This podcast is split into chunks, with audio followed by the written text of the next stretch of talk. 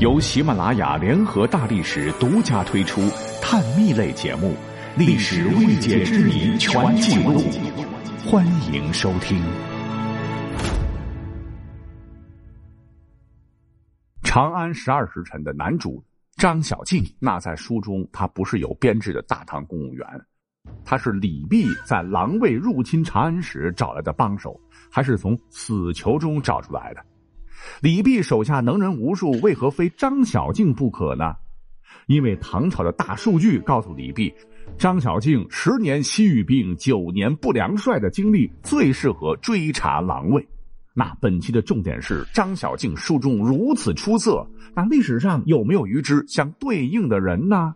答案是史料当中还确有其人。我们都晓得，唐玄宗那晚年贪恋美色，不务正业，最终安禄山史思明发动叛乱，史称安史之乱。为了躲避战火，唐玄宗带着亲信和玉环姐姐出宫避难。大军行至马嵬坡的时候，太子李亨联合大将陈玄礼发动兵变，最终专情的唐明皇放弃了心爱的杨玉环，杨氏一族都成了待宰羔羊。哪怕贵为丞相的杨国忠也遭到禁军的屠杀。在一本很有历史年头的哈有史料价值的书，唤作《开元天宝遗事安禄山事迹》当中，对这件事儿呢有这么一个细节的描述：说马嵬坡兵变之时，龙武大将军陈玄礼率军和杨国忠带领的军事武装对峙于马嵬坡，当时天降大雨，雷声阵阵。陈玄礼一身戎装，命令杨国忠束手就擒。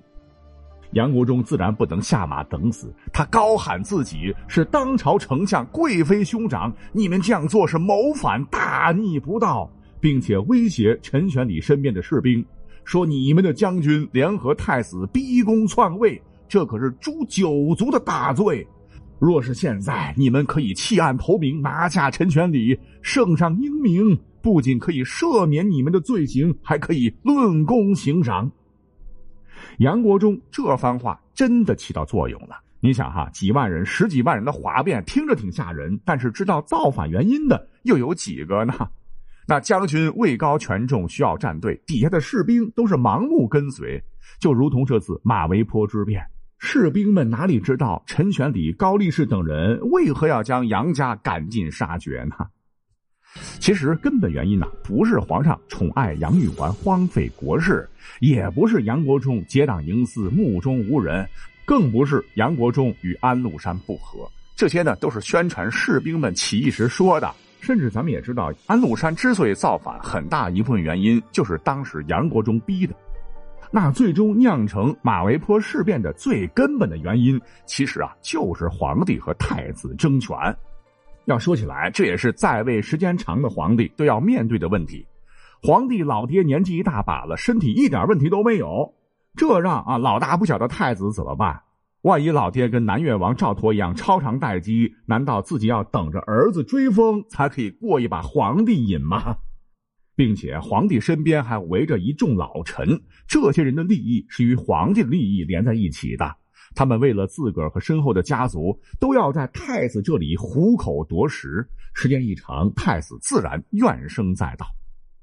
不幸的是，包括杨国忠在内的杨家所有人，都是杨玉环得宠之后鸡犬升天的。他们的利益和老皇帝是一体的。太子若想夺权，就得把这些人全部连根拔起。因此，杨家人必须要死。这些真实的内部原因当然不能为外人所知了哈。管事儿的想造反，下面的人就跟着造反。这时他们听到杨国忠这样说，哎，又觉得很有道理。皇帝还在呀，自个儿这样杀贵妃、杀丞相，不是造反是什么呢？想通了这一层，陈玄礼身后的士兵脸色都变了。他们看到陈玄礼的脑袋，犹如看到了锦绣前程。这时候，陈玄礼也是命悬一线呐。那么，在如此危险的时候，陈玄礼身后突然出现了一名小兵，他的坐骑很普通啊，打扮也很普通，就是普通一兵。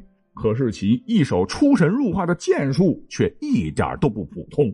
只见他在双方人马都没有反应过来的时候，弯弓搭箭，嗖！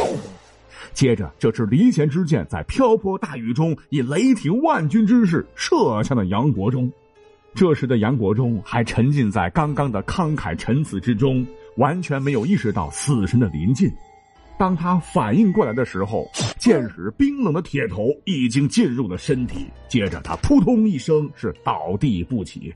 接着，又是这名小兵一马当先，割下了杨国忠的头颅。那反应过来的士兵是一哄而上啊，杨国忠就这样被分尸了。讲到这儿，各位应该猜出来了，这名剑术精湛、临危不惧、改变历史的小兵就是张小静。哎，只是这是张小静第一次在史料中出现，也是最后一次。他之前从事何种工作，之后又去了哪里，成了一个未解之谜。